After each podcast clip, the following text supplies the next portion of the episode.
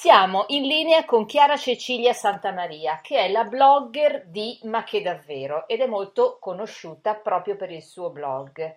Eh, ciao Chiara. Ciao, ciao Daniela.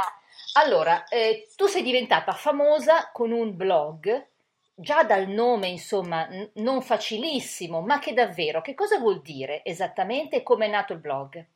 Guarda, ma che davvero riassume un po' la storia anche di come è nato il blog, perché è la prima frase che io ho esclamato quando ho visto il test di gravidanza positivo, ormai otto anni fa, perché mia figlia ha sette anni.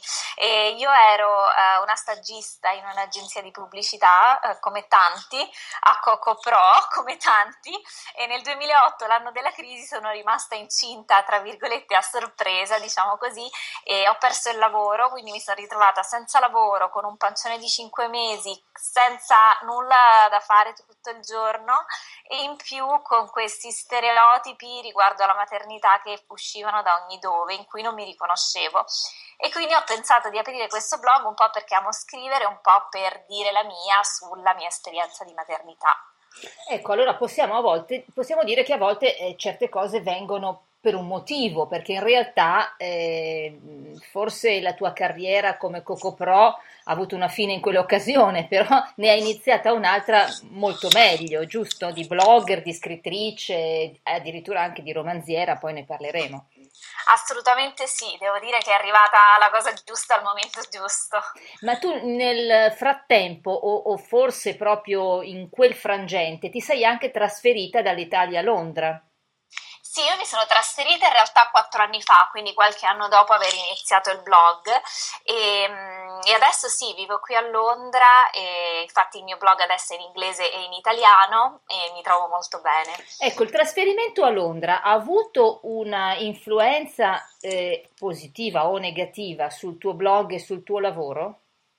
Ma guarda, direi assolutamente positiva. Uh, se da una parte mi manca un po' tutto quello che è networking in persona, quindi conoscere anche piuttosto le aziende con cui collaboro e essere diciamo ne, nel giro dall'altra parte io non sono tanto brava a essere nel giro di solito sono una che sta un po' per conto suo.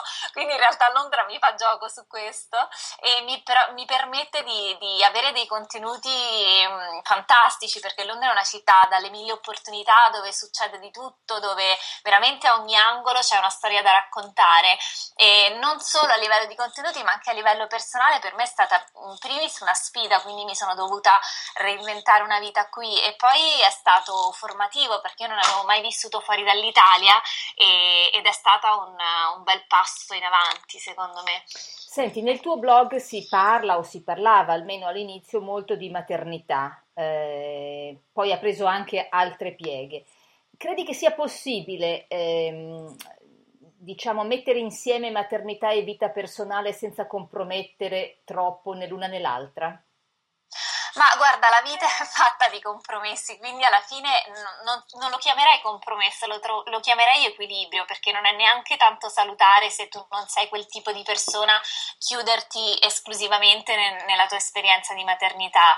E io, per esempio, come persona per essere soddisfatto ho bisogno anche del mio lavoro, della mia carriera, del mio tempo libero e, e penso che una brava madre in prima, in prima battuta è una persona felice, realizzata e quindi cerco di essere una una persona il più felice possibile, il più tranquilla possibile, proprio dando spazio anche ad altri lati della mia personalità.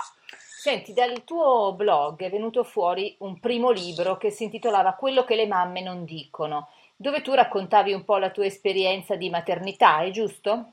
Sì, esatto, ho raccontato proprio in modo ironico, così come è il tono del mio blog, la mia esperienza di gravidanza prima e maternità dopo. Ecco, però siccome non si può essere incinte per sempre, sei passata poi al, al, romanzo e adesso sei uscita con un romanzo che si intitola Da qualche parte nel mondo e che è il primo vero romanzo. E, beh, la prima cosa che ti chiedo è dov'è questa parte del mondo? Londra, Roma, dove? Ma la parte del mondo è una parte del mondo metaforica, ovviamente, che poi non, vo- non vorrei eh, dire troppo, però poi leggendo il romanzo si capisce qual è questa parte del mondo che è una parte di noi, diciamo.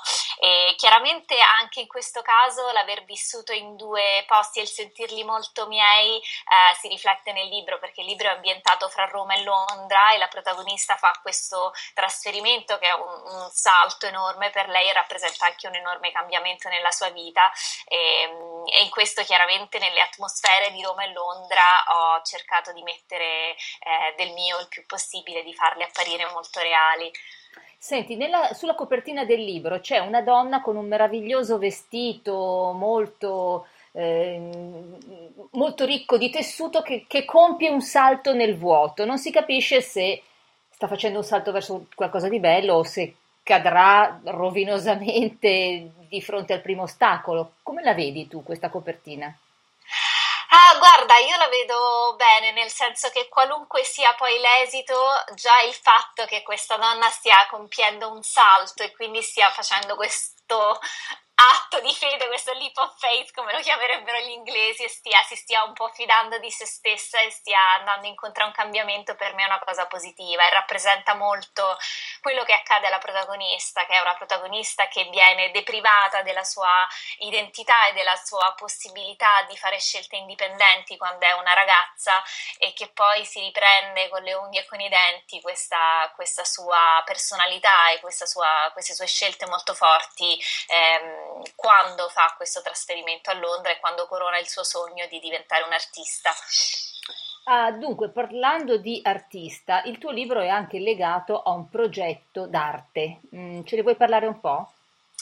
Sì, esatto, è un progetto di cui sono molto contenta, si chiama Book Art Project ed è la prima volta che un libro viene legato così strettamente a delle opere d'arte e 12 artisti italiani hanno realizzato eh, altrettante opere su una copia del libro, cioè usandolo come tela, come supporto e ehm, hanno realizzato queste opere ispirate dal libro, cioè dopo aver letto il libro e avendone interpretato le atmosfere o i temi, insomma, a loro, a loro piacimento. E queste opere saranno in mostra dal 26 al 30 novembre, quindi la prossima settimana a, no scusami, questa settimana a, a Roma, eh, allo Spazio Cerere e infatti invito tutti a venirci a trovare perché, perché sono veramente de, dei gran bei lavori e tra l'altro un fine benefico, per queste, queste opere sono in vendita e mm, tutto l'intero ricavato sarà devoluto a Medici Senza Frontiere per un progetto che si chiama Milioni di Passi a supporto delle popolazioni migranti in difficoltà. Eh, senti, questo è il primo romanzo di una serie o poi pensi di tornare a dedicarti di più al tuo blog?